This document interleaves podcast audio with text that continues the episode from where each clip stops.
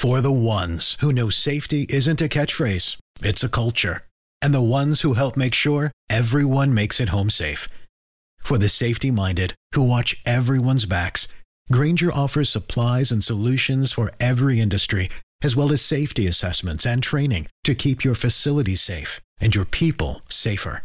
Call clickgrainger.com or just stop by. Grainger for the ones who get it done. What's the easiest choice you can make? Window instead of middle seat? Picking a vendor who sends a great gift basket? Outsourcing business tasks you hate? What about selling with Shopify? Whether you're selling a little or a lot, Shopify helps you do your thing, however you cha-ching. Shopify is the global commerce platform that helps you sell at every stage of your business. From the launch your online shop stage to the first real life store stage, all the way to the did we just hit a million orders stage? Shopify's there to help you grow. Whether you're selling scented soap or offering outdoor outfits, Shopify helps you sell. Wherever and whatever you're selling, Shopify's got you covered. Sign up for a $1 per month trial period at shopify.com slash try. Go to shopify.com slash try now to grow your business, no matter what stage you're in. Shopify.com slash try.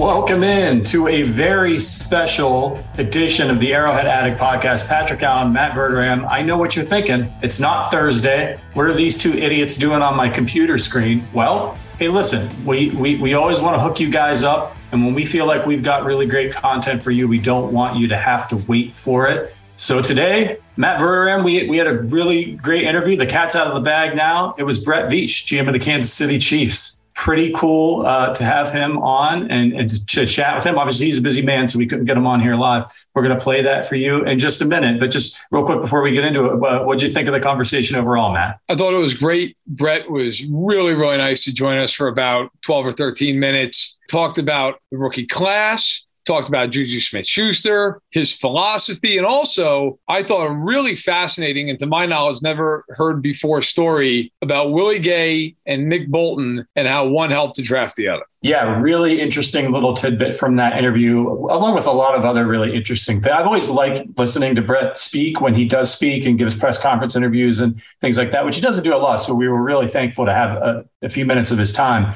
Um, he's just always really thoughtful in his responses, and uh, you get a lot of insight. He's he's pretty open too, which I think is really cool. Some GMs play things you know a little bit closer to the to the chest, but um, Brett's really great. So we're going to get to that in just a minute. Welcome to everybody in the chat. Before we do, I got to let you know, gotta gotta pay the bills and uh, tell you that our sponsor is the Kansas City Beer Company. You guys know this. Uh, we're brought to you by at KC Beer Co. on Twitter. Uh, they're the largest independently owned brewery in Kansas City and the only brewery that focuses on German beer style. So check them out. They make all their beer with just four ingredients: malt, hops, water, and yeast. It's delicious. You know, you see us drinking it here on the show. I had one this weekend. It was fantastic. Um, look for the red KC Beer Co. cartons in your local store and support the Arrowhead Addict podcast and content like this by supporting at KC Beer Co. And do us a favor, give them a shout out on Twitter. Dare to beer different. All right with that, I think we should just get right into it. What you're all here uh, to, to see, and that is the interview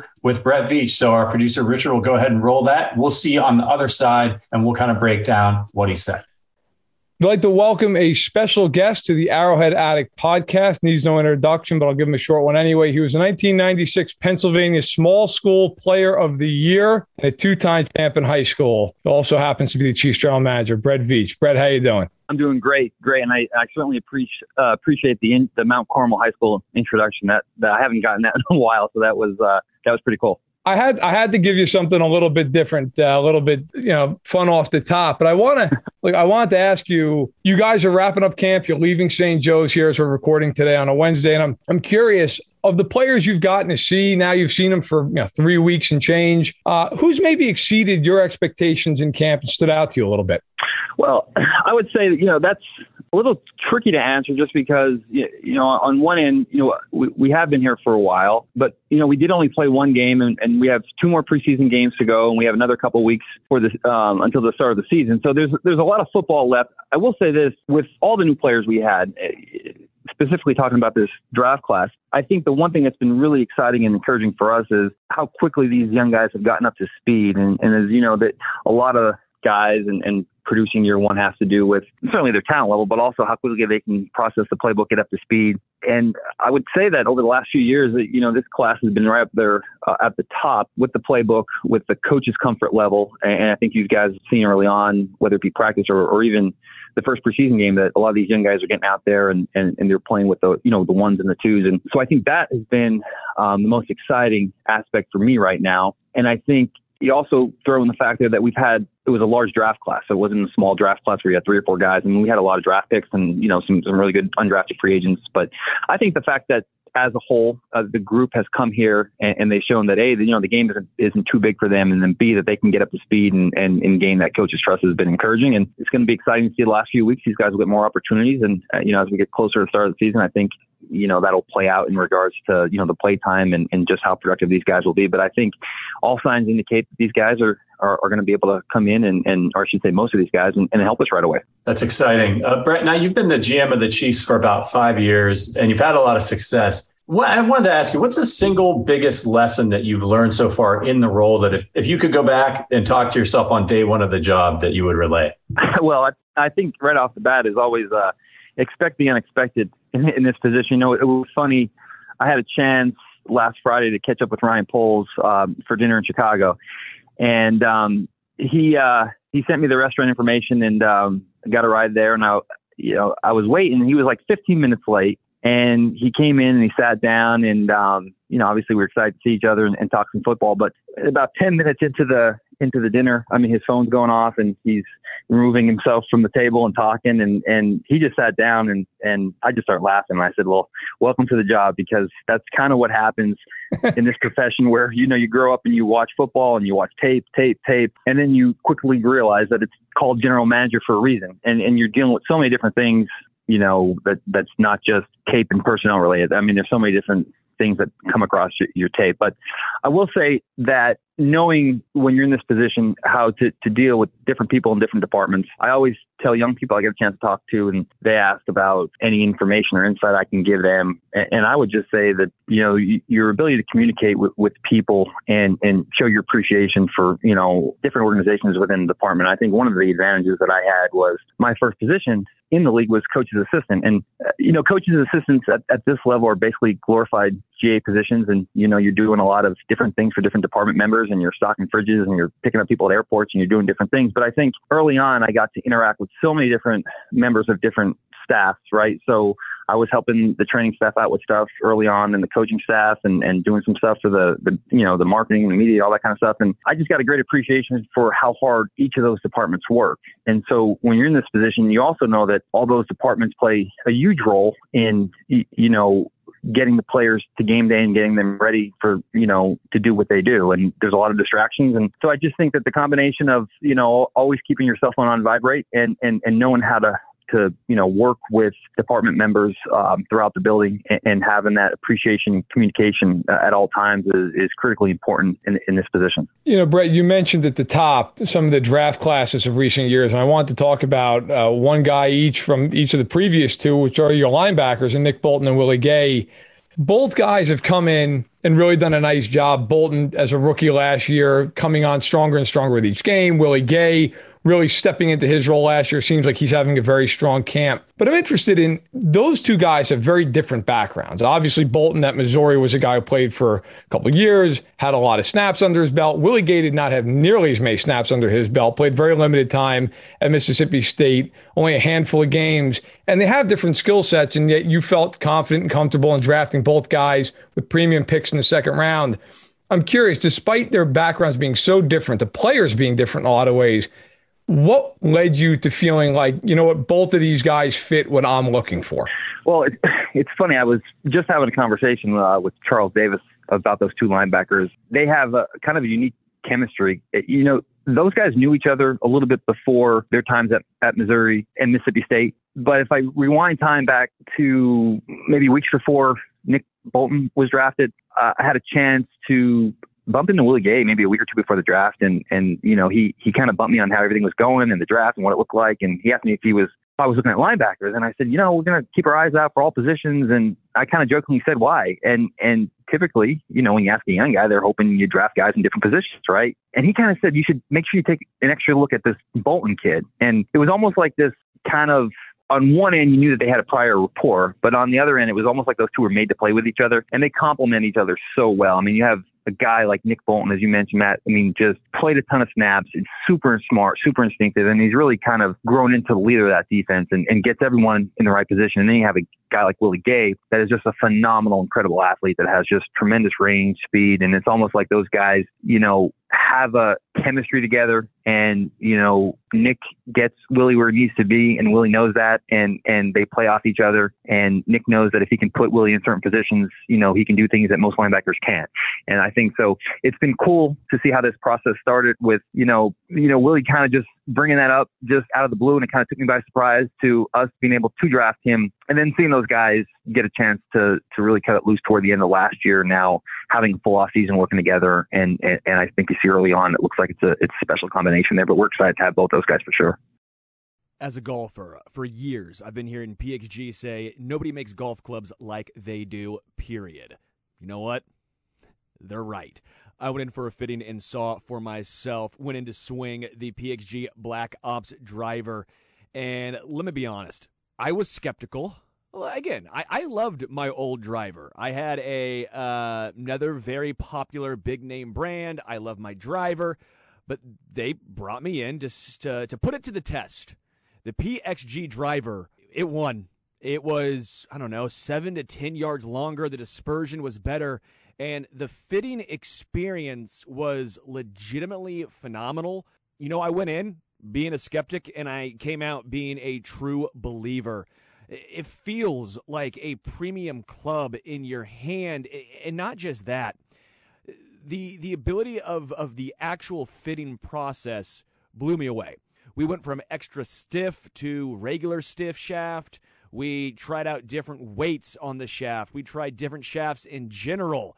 Um, we, we were messing with the weights in the driver, going from a 10 and a half degree driver down to a nine. As someone who has a high launch angle, who gets a lot of loft and height on their ball, I needed something that was a little lower. So we moved the weights to the front of the club. It, it was such a wonderful experience. I mean, they analyze every little bit of information to get the perfect fitting just for you. Um, again, I was blown away by the PXG Black Ops driver. PXG made me a believer. They'll do the same for every golfer in Kansas City. Visit pxg.com slash arrowhead to schedule your fitting at PXG Kansas City. Uh, that is 7517 West 119th Street in Overland Park. Get fitted for any club and you'll get a dozen golf balls free. That's pxg.com slash arrowhead to schedule your fitting. pxg.com slash arrowhead. Limit one dozen golf balls per person. Promotion ends June 30th. Other terms and conditions may apply. See store for details. At Highland, we're all about celebrating little wins and little ways to innovate digital processes. There's no customer pain point too small for us to help with. Maybe that's why more than half of the Fortune 100 looks to Highland to connect their content and data, improve processes, and turn little efficiencies into big wins for their customers and clients. Highland, intelligent content solutions for innovators everywhere at highland.com. This is the story of the one. As head of maintenance at a concert hall, he knows the show must always go on. That's why he works behind the scenes, ensuring every light is working the HVAC is humming, and his facility shines. With Grainger's supplies and solutions for every challenge he faces, plus 24 7 customer support, his venue never misses a beat. Call quickgrainger.com or just stop by. Grainger, for the ones who get it done. Uh, Brett, with the receiving corps, obviously you have a lot of new faces this year, including Juju Smith Schuster. What are some of the traits that Juju brings to this offense that made him an, an attractive free agent target this summer? Yeah, well, we um, in the last couple of years, you know, I know it was mentioned that when when Sammy left, we were looking to kind of fill that position, and and Juju is a guy that um, he's a he's a big physical presence. He plays he plays extremely, you know, tough inside, and, and I think you know the ability to kind of pair him with a guy like Kelce in the inter- intermediate game is, is something that you know I think you guys saw when when Sammy was healthy. We operate at such a high level, and it, it's such a, a big part in, in what we do in this offense. And when we didn't have Sammy, you know, in there at times, you know, I think it, it showed. And I think so early on, a couple years ago, you know, we we we tried to um to get Juju here and it didn't work out. And I think that drive to get him a couple of years ago, I think ultimately helped us down the line because we were able to, um, you know, pick the, pick those conversations up once again. But I think, um, just in general, I mean, he's a, he's a reliable target. I mean, he, he's one of those guys that if you put the ball anywhere within his, you know, catch radius, he typically comes comes down with the football, and then he's tough to tackle, just being a bigger guy after the catch, and and can't have enough of those guys. And you know, he's done a great job so far. And I think you know the receiving group as a whole, I think it's been cool to see from where we started in the OTAs with a bunch of new pieces, um, and now getting two three weeks into camp here, you're starting to see that chemistry, and you're starting to get um, to see Pat have a feel for these guys and what each one can do and what what their strengths are. You know, last thing from me, Brett, and I appreciate the time. I'm curious, your draft classes, you mentioned at the top, this is a bigger class. You drafted 10 kids, you had 12 picks, end up taking 10. In other drafts, you've traded the first round pick away, whether it was to get a veteran, um, usually to get a veteran with Orlando Brown, Frank Clark. What is your draft philosophy when you're trying to look at, hey, we're going for it every year, right? I mean, you have Patrick Mahomes, you've got the super talented team, you've got a great coaching staff, but you don't want to hamstring the team long term.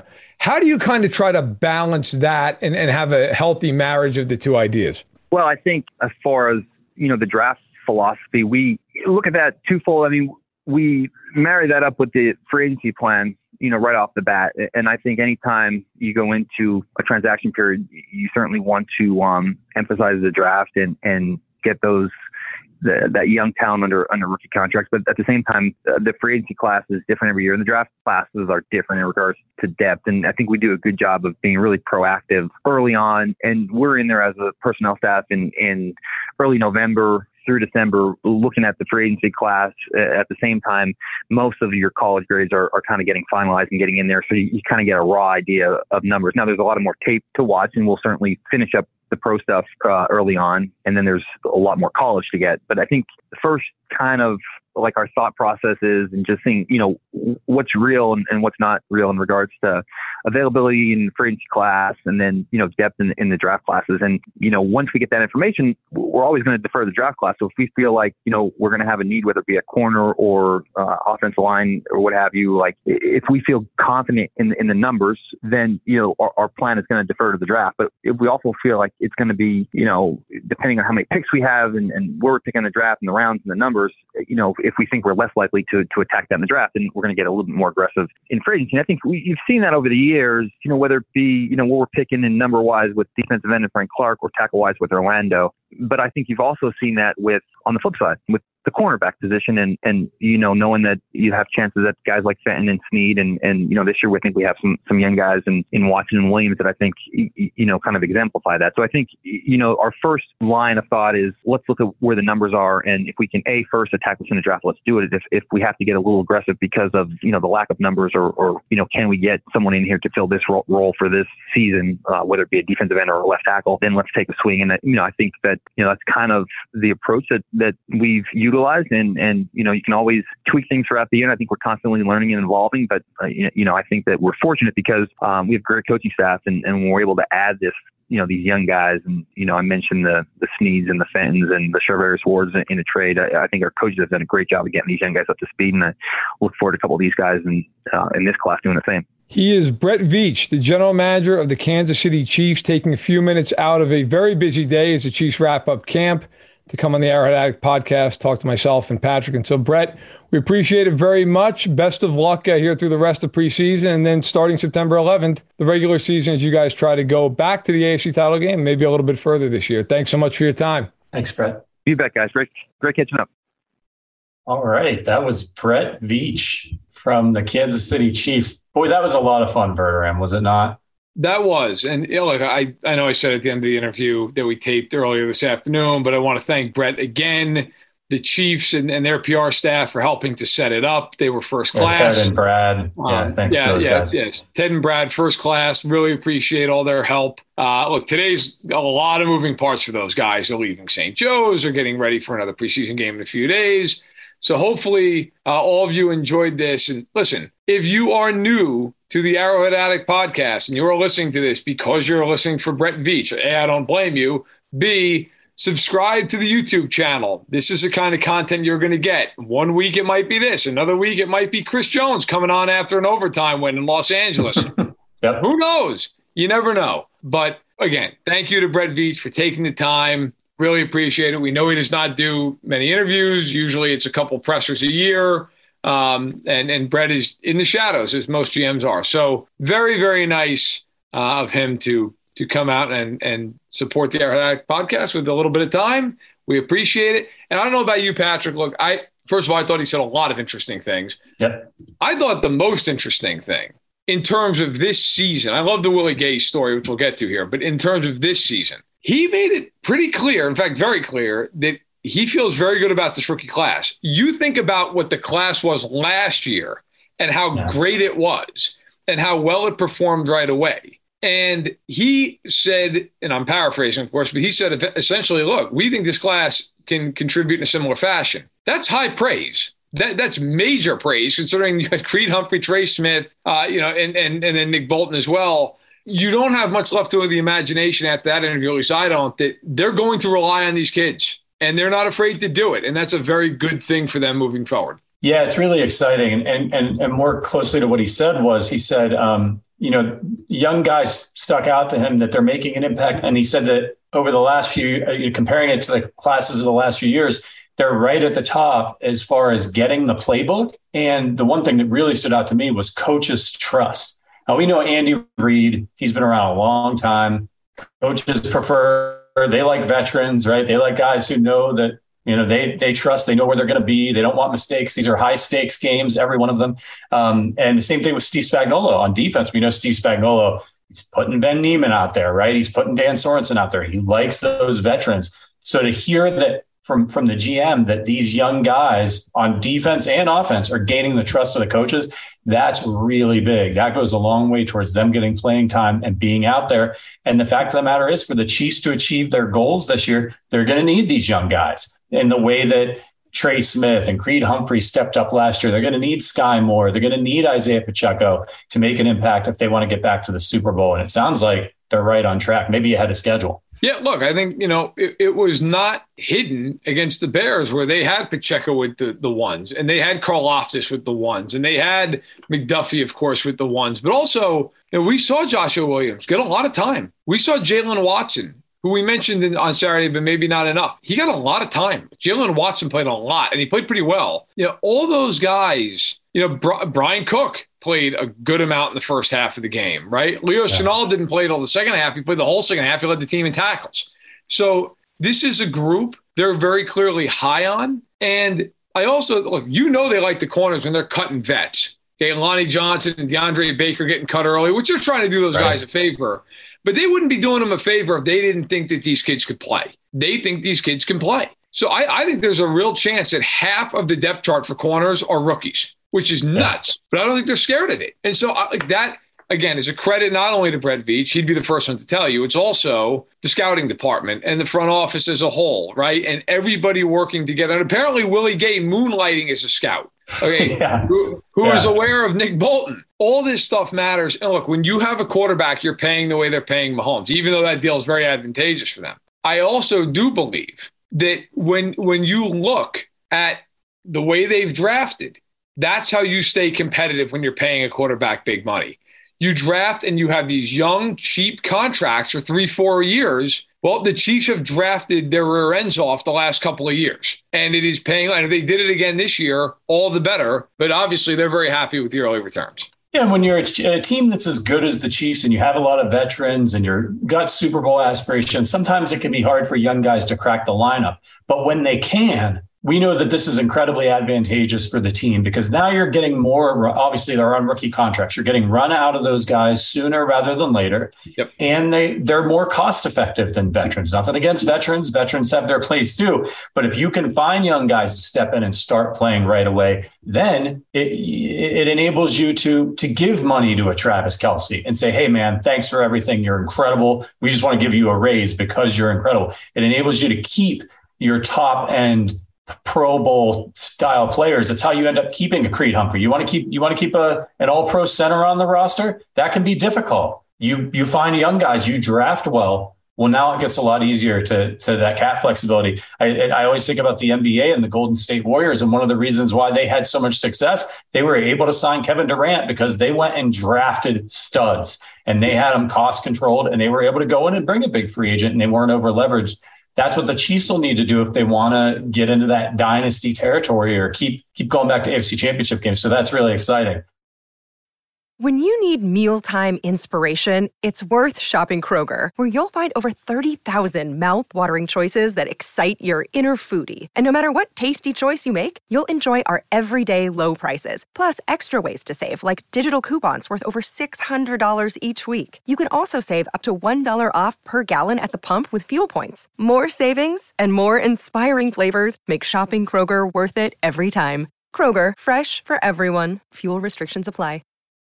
Let's talk about the thing that you just mentioned, the the, the Willie Gay story. Absolutely fascinating. Obviously, we asked Brett, you know, uh, about those two linebackers who are going to play such a big role for the Chiefs and who are such interesting players. And he said that Willie Gay told him, "Hey, man, check out this Nick Bolton guy." He was aware of Nick Bolton, and now I'm sure I'm sure Nick Bolton was already on Brett Veach's radar. But the fact that that one of his own players said, "Hey, check this guy out," somebody who I have to play next to. He mentioned, you know, a lot of players know, they might get a little weird about, oh, well, this guy could come in who plays the same position as me, not Willie Gay. Um, that's really exciting. What was your take on that conversation? That was a great story. Uh, you know, apparently Bolton and Gay had a little bit of a, a pre-existing uh, friendship relationship before the draft, where Bolton was taken. And look, you know what? It's I think it's always it's always fun to hear those stories where a player is the one who's like, yeah, you know, I've been watching this guy. This guy would be good this guy would be good for us. And that that stuff is really a fun. I, I think I think it's really interesting, but also it's instructive on that organization on how they work. That Willie Gay felt confident, confident and comfortable enough at that point as as he's just finishing up his rookie year to go to the general manager of the team and go, yeah, you know, I, I feel good about this guy. You should take a look at him. Like that's that doesn't happen in every organization. Uh, I I don't think there's a lot of guys who would feel really comfortable in every building in the NFL going up to the GM as a young kid. I mean, this isn't Mahomes or Kelce. Okay. And say, hey, look, I, I think this guy's good. But also, if you listen to the story, Veach mentions that that Gay walked up to him to talking about the draft. And then, you know, yeah, he asked Willie, why did you ask me? Like, it wasn't just a, a you know, blow by conversation. It was, well, why? What, what is your thought process? It worked out pretty damn well. Nick Bolton has turned out to be a heck of a player. Willie Gay, if I had to pick one guy this year that I think is going to really emerge nationally for them, it's him. I, I, I he, I could see him being the guy halfway through the year where people nationally are like, who the hell is that? Like, who is yeah. this guy? Because I don't think many people know who he is. He didn't play a ton as a rookie last year. He was hurt at the beginning of the year. He started to come on late, but you know, they, they were rotating him through. But I thought that story with Veach was just instructive more than anything on how they operate, how they talk through things. You know, you remember when Tyreek Hill got traded, they, they talked to Mahomes beforehand. Now, it's Mahomes, right? It's different. But the point remains there's always an open line of communication. That's critical. That's key. And apparently it helped them to land what looks to be a very, very good player in the middle of their defense.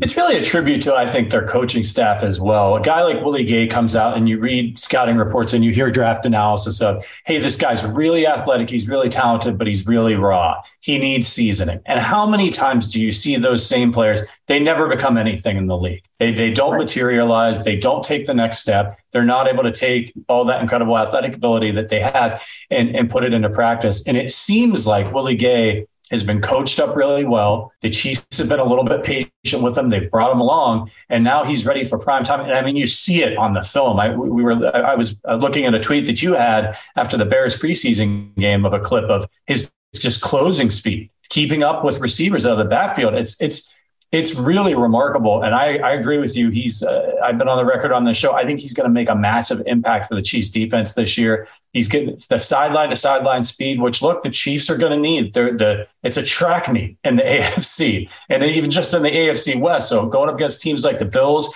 trying to defend a guy like Lamar Jackson and, and, and, and Josh Allen, who can run and like to get outside the pocket and move You want a guy like Willie Gay out there so that you can stop the stop the run and stop those quarterbacks. And um, man, I'm I'm fired up. I'm probably most excited about Willie Gay this season. Yeah, uh, look, their their second unit, their, their their linebacking corps, second level, I should say, has been a weak spot for them in some recent years, where they haven't been athletic. There, they haven't been able to run. Well, now they have this group that, if anything, it might be the strength of their defense. Uh, you know, now you could argue if Karlaftis is really good, well, maybe it's a defensive line. But that's a fun argument to have. You're not arguing it because you're like, well, these none of them can play, so who's the best? Well, no, you look, you know, I think they really can all play. There, there's really a lot of talent.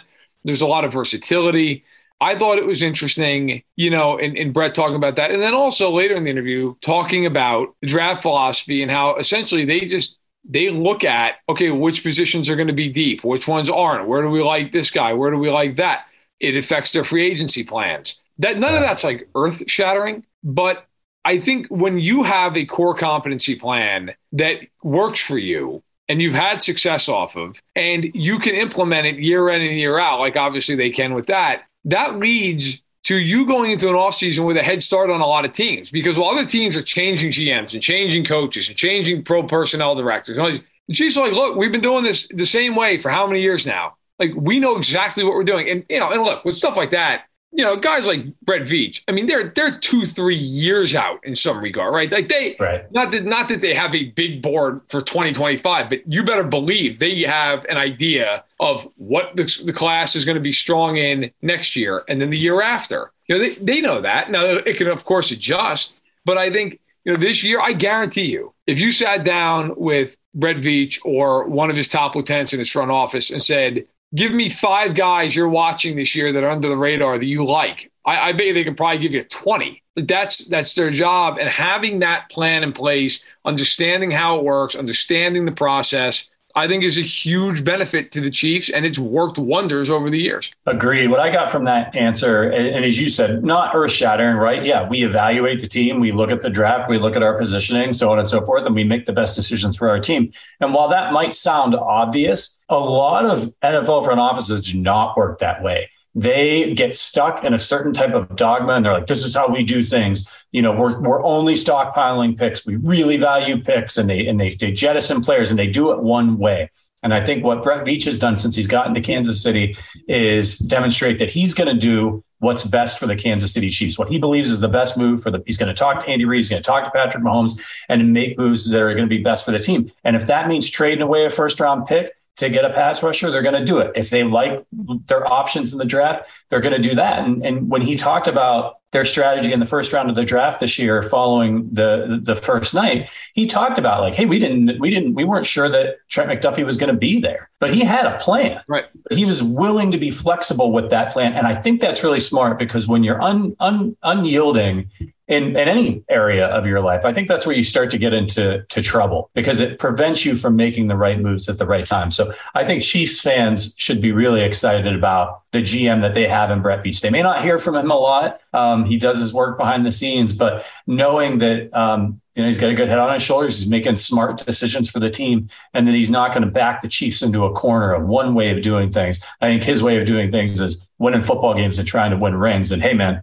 so far so good in the Brett Veach era. You know what? He sold me the the off season prior to them winning the Super Bowl. And and the reason I say that is he went out and that team, if you remember, okay, 2018 went to the AFC title game, had a magical run, went to the doorstep of the Super Bowl, and they lose. And defensively, they were awful that year. But the one thing about them was they could rush the passer. They led the league in sacks, right? Houston had a big year, Ford had a big year, Jones had a big year. And so a lot of the conversation was at the time, well, they've got to rebuild the back seven. But they've got these edge rushers, and you know, listen, maybe they're going to move on from Houston because he's making a lot of money, but they're going to have to re-sign Ford. I mean, that was a huge, huge conversation point. And Brett Veach, to his undying credit, absolutely tore that defense down to the studs traded Dee Ford for a second round pick, which a lot of people at the time, including myself, were very, very nervous about. Like, well, I, I don't know if that's the right thing. Well, how'd that work out? That worked out okay. They went out and they got Frank Clark. You said everything you want about Frank Clark. They do not win the Super Bowl that year without Frank Clark. So they go out and they get him. They sign Tyrann Mathieu, which now seems like a no-brainer. At the time, he was about to be on his third team in three years. There, I mean, Landon Collins got double the money that offseason that Tyrann Mathieu got. Okay. They they went out and completely tore out that defense like a home renovation to the studs and then came back the next year. And early on the year, that defense was was not great. It was very very uneven. The second half of the year, they were the best defense in football, points wise. They were killing teams game in and game out. They won the Super Bowl. And to me, it wasn't so much the result. I mean, obviously, the result is what you're looking for, but it was the process of I'm not going to be scared. I'm not going to say, well, we were so close. I'm just going to make a little, little tweak. And he was like, no, our defense stinks. I'm ripping this thing out and I'm overhauling it, and I will live with the consequences. I gave him a lot of credit for that at the time last year. You saw that with the offensive line. They didn't sit around and, well, we're going to plug in a mid level guy. No, they went out and they got, in my opinion, the best guard on the market last year in Thuney. They traded when nobody thought they could trade for Orlando Brown, traded for Brown. They draft Humphrey. They draft Smith. Like you see that. And this year, similar to a couple years ago, they they have remodeled this defense. This is a yeah. much, much, much different defense and a much different receivers room. Brett Veach is not afraid to just make wholesale changes. And if you look around the league, how many GMs really do that with good teams, right? Very, very few. It's, it's a part here, it's a part there. We're going to make a tweak. We're going to hope for the best. Veach clearly does not believe hope is a strategy because he goes yeah. all in. And I, and I think it's a great way to go about it. And it has largely served him well. Yeah, it absolutely has. Uh, it's cool to have a GM that's so decisive and be like, all right, we've got a problem. We're going to fix the problem. And like you said, not just put a band aid on it, not just throw some duct tape on it, but really try to fix the problem and, and double down. And even with the pass rush this year, you know, we're coming into the season and everyone's a little nervous. Well, Frank Clark hasn't been great. And, you know, and, and what does Brett Veach know that we didn't know? Now, we don't know how this is all going to turn out, but what does he know that we didn't know?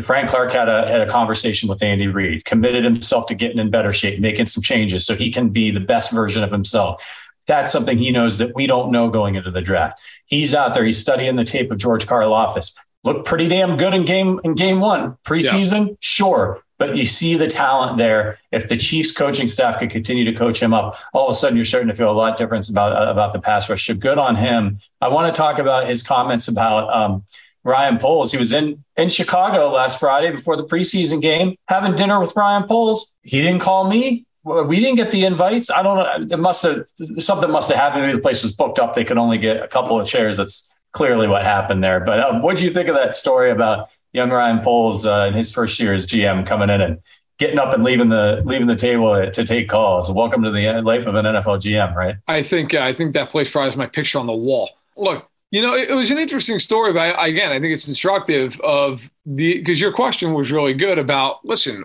you've been now on the job. He took over as the GM of the team in 2017. Like this is his sixth season as the Chiefs general manager, five under his belt. And I think there is a thought of like, well, you know, how much different is that job compared to maybe what you thought it would be? Because anytime anybody takes a job in any walk of life, right? Like there are things that are surprising to you. I don't care what it is. That job think about all that goes on, right? Like as a fan, or even in my situation, a media member, like you think about the job as well, you know, listen, they've, they've got to make personnel decisions, they've got to do contracts. But the reality is, a lot of what they do, and Brett highlighted it by saying, you know, the general manager is a lot of just dealing with with different situations and putting out a fire here and trying to make sure that this guy's okay and that coach is taken care of. And no, I think he'd be the first one to tell you. We didn't have enough time to get into it. Having Andy Reid there, I'm sure, is huge for him because those two have a huge relationship all the way back to his days in Philadelphia. I mean, they have been together, joined at the hip for pretty much 20 years. Okay. And, and Brett is in his mid 40s. So Brett has known Andy basically half his life. And I'm sure while Andy's not involved anymore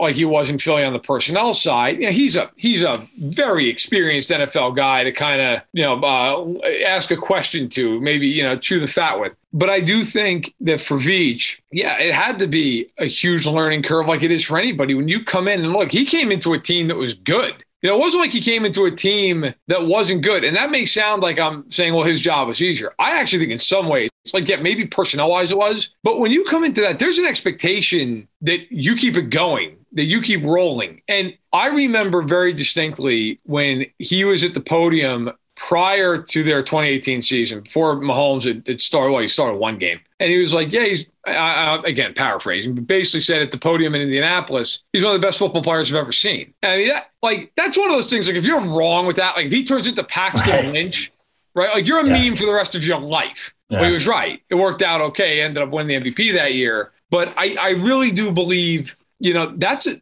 it's a good situation to walk into, but it's also a hard one because you're your pressure is ratcheted up. And at the time he took them over, they never had any damn postseason success ever. Okay. But yeah, I think it's it's been fascinating to watch him grow as a GM and him be, you know, and Brett being so young. There's still such so many years you would imagine ahead where you look at it and go, okay, well, how is he going to evolve as the game evolves, and how is he going to change his his dynamic? But I do think you know now having five years under the under the belt of the job, I think you realize, okay, this is what it entails. It entails a lot more than just hammering out an extension. Absolutely. If you're just joining us, this is the Arrowhead Addict podcast. At the top, we interviewed Kansas City Chiefs GM Brett Veach. If you're looking for that interview, as soon as this podcast is over, it'll be available once things render up here uh, on the YouTube channel. We'll break that out for you. And you can also head over to arrowheadaddict.com, where our guy, Matt Connor, one of the co hosts of this podcast, has got a few articles up there with some of the transcripts and information about what Brett said. Uh, so you'll be able to get it all here. And if you, if you like this kind of content, like Matt said, make, first of all, make sure you're subscribed to this YouTube channel. If you want to go a little bit deeper with our Kansas City Chiefs community, consider becoming a member. There's information in the link in the description. You can hang out with us in a private Discord. Our members knew that this was coming a little bit before everybody else did. Um, we gave them just a little bit of a heads up so that um, you know there's all kinds of benefits if you're interested in supporting the show. So check that out. Um, before we move on to Washington, let's just talk about his comments about Juju Smith-Schuster really quickly. I wanted to get your reaction to that, Verderame. Obviously, he's a guy that the Chiefs, we, we had heard reports that they were pursuing him last offseason. It didn't come to fruition. Brett confirmed that and said he actually thought that the pursuit of Juju Smith Schuster last offseason helped them finally land him this season and talked a little bit about the physicality that he brings to this offense. And fills a void left by Sammy Watkins. And you and I talked about Sammy Watkins a lot on the show and what how we thought the Chiefs were a little bit of a different offense was he, when he was on the field because of his blocking ability, his size. And it sounds like Brett Veach lined up with that thinking. And, and he likes that Juju brings some of that to the table. But what was your take on on what he said about Juju? Yeah, I think he talked interestingly about the fact he sees him as a real intermediate complement to Travis Kelce. So, which I think we've all talked about. You know, he's a big-bodied guy. He's a guy who you can run him over the middle. You can you can do those types of things, and he can wall a defender off. He can run a guy over for an extra few yards. I, I have been on record as saying I think of all the receivers that they brought in, that Juju might have the biggest impact because I think he can do the most things. And look, there's a reason they've targeted him for two years, right? I mean, this this wasn't like, well, we, are out of options, so now we're going to go to Juju. They, they've wanted for two years, and I'm very, very interested to see how this shakes out. Look, the guy has good hands. He's a good route runner. He's big and physical. He can run. Like one thing about Juju, he's a big guy, but he also, you could run him on a go ball, and he can now on this team. I don't know how many go balls he's running for, right? Because on this team, you've got MVS, you've got Hardman, you've got Skyy Moore. Like I, I don't know that you're going to ask Juju to run a bunch of nine routes, but man, I, I love his fit in the offense, and obviously Brett does too, having tried to get him here for the last couple of years. Yeah, absolutely. I'm excited about uh, just this whole offense. I'm just excited to see how it goes. Rich Eisen was talking about it today on his show you know, everyone's starting to figure out like, oh, wait a second, this th- these guys still have Patrick Mahomes. They've got Andy Reid. These guys.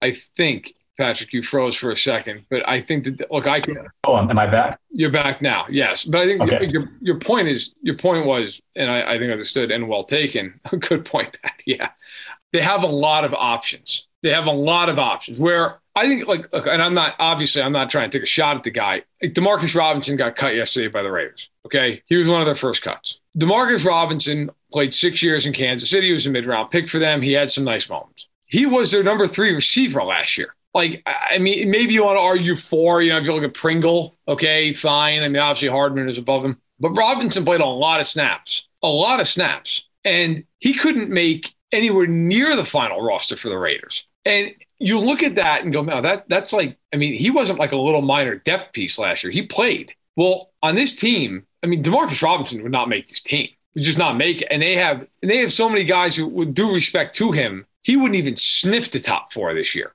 right? So right. Yep. they have done a much better job of building it out. Look, if there was always if there was one complaint about them offensively last year, and it was a fair one, although a minor one considering how good they were offensively, they're very top heavy, right? They had two weapons that really scared the hell out of you. But the rest of the group was again, with due respect to guys like Pringle and CH, like they're they're guys, they're complementary pieces that you can find year in, year out. The Chiefs are hoping that if you can put out a Juju, Kelce, Hardman, Skyy Moore, MVS, like it, it just becomes very, very hard to say, well, we're going to bracket this guy and we're going to roll coverage that way. Well, good, good luck good luck because it's very, very hard to do that and leave somebody else one on one, right? You know, especially with it looks like this year they're going to throw more to the backs like Pacheco. So there's a lot of uh, well roundedness to this offense that maybe there wasn't in previous years. Yeah, defenses are going to have to play the entire field because they're not going to know where it's coming from. Um, all right, let's talk Chiefs Commanders really quickly before we get out of here.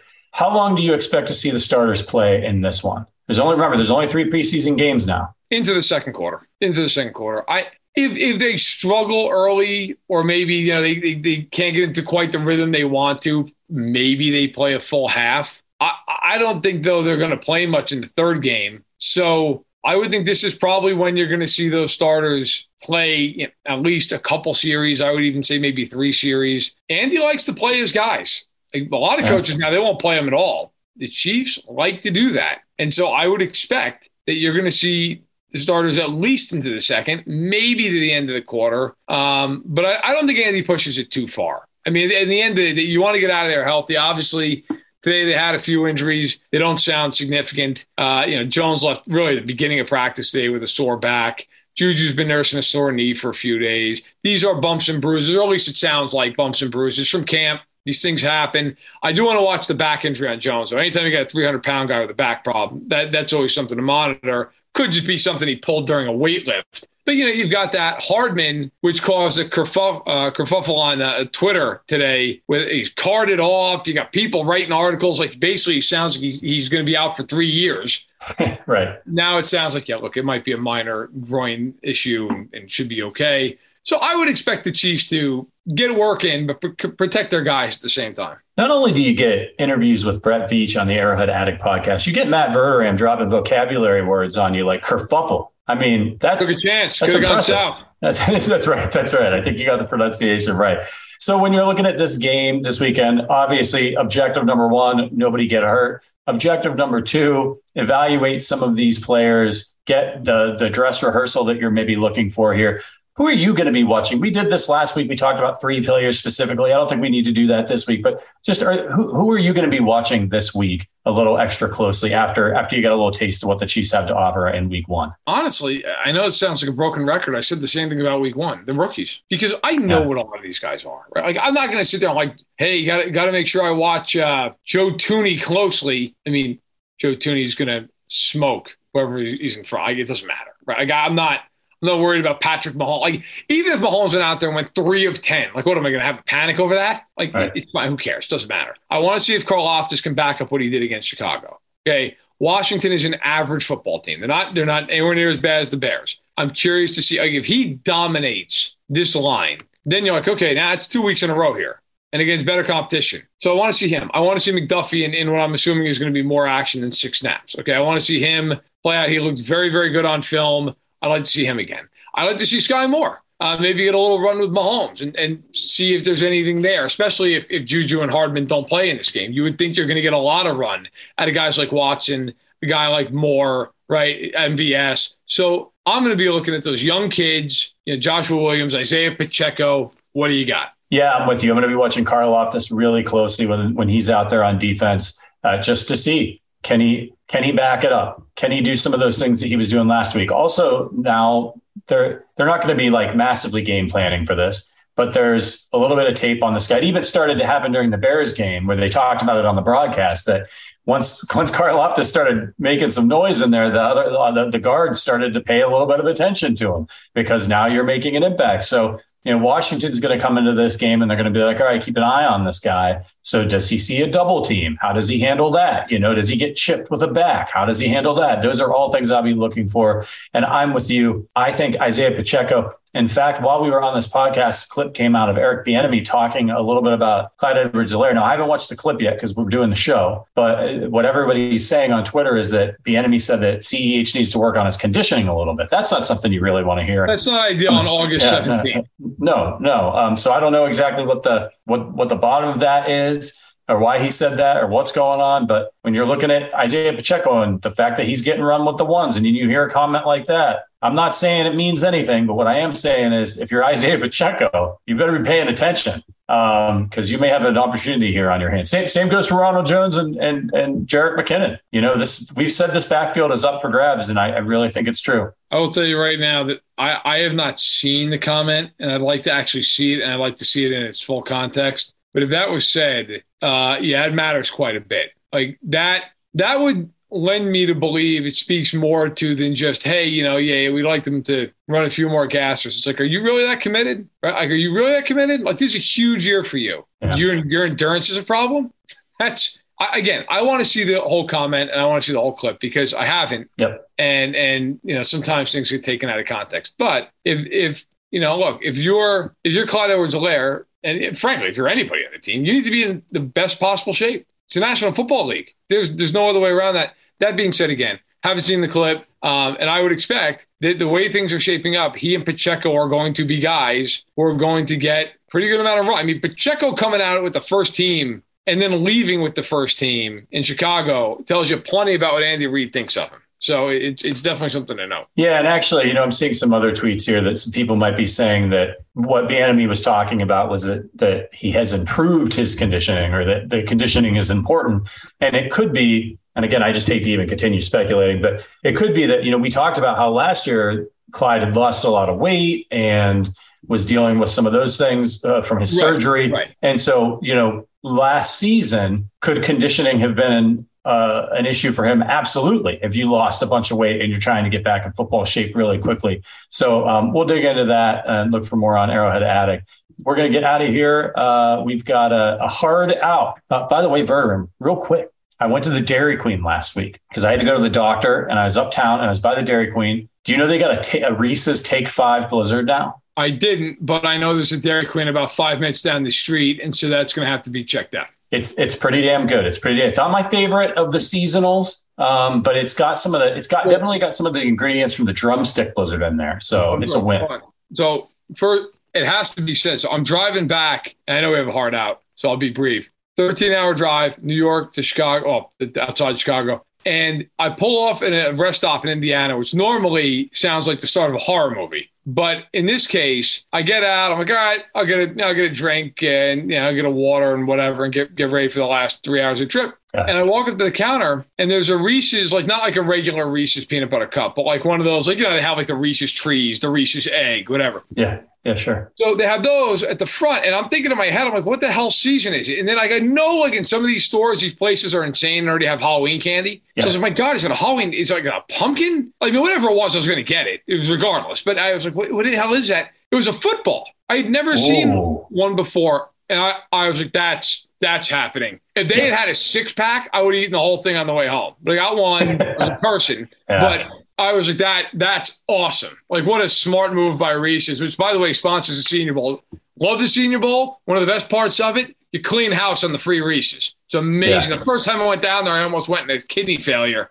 I ate so much Reese's. But it was anyway, the, the Reese's football caught me by surprise. It was awesome. Yeah, it's incredible, man. Um, I love uh, I love all of the Reese's that they put out every year. It's a it's an exciting, most wonderful time. You know, they have a, the giant Reese's cup now that you can get. Oh yeah, uh, it's basically like the size of a pie. That's something that would be really dangerous for me. Um, don't want to get you know get the diabetes, but could could just be no, unavoidable at this point. So yeah, Reese's, if you're listening, the Arrowhead Addict podcast, we need sponsors coming up here for the season. So uh, I mean, you know, you've got two of your biggest fans right here. All right, everybody, we are going to get out of here because we did this podcast today. We will not be live at our regular time tomorrow on Thursday. We're going to give ourselves a break.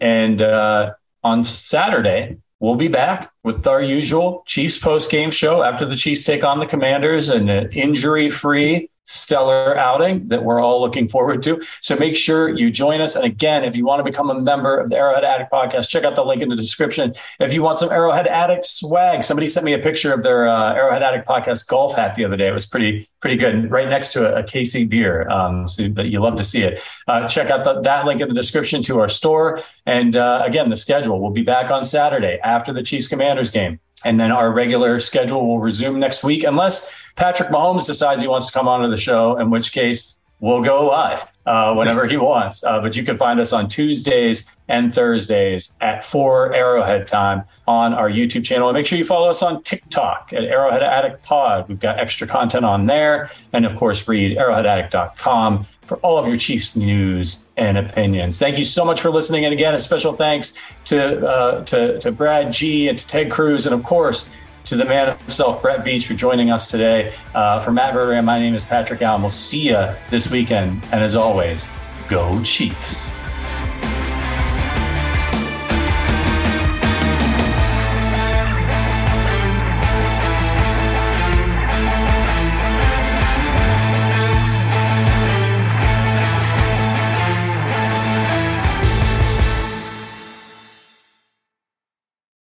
This is the story of the one. As a maintenance engineer, he hears things differently. To the untrained ear, everything on his shop floor might sound fine, but he can hear gears grinding or a belt slipping. So he steps in to fix the problem at hand before it gets out of hand. And he knows Grainger's got the right product he needs to get the job done, which is music to his ears. Call, clickgrainger.com, or just stop by. Granger, for the ones who get it done. When you need mealtime inspiration, it's worth shopping Kroger, where you'll find over 30,000 mouthwatering choices that excite your inner foodie. And no matter what tasty choice you make, you'll enjoy our everyday low prices, plus extra ways to save, like digital coupons worth over $600 each week. You can also save up to $1 off per gallon at the pump with fuel points. More savings and more inspiring flavors make shopping Kroger worth it every time. Kroger, fresh for everyone. Fuel restrictions apply.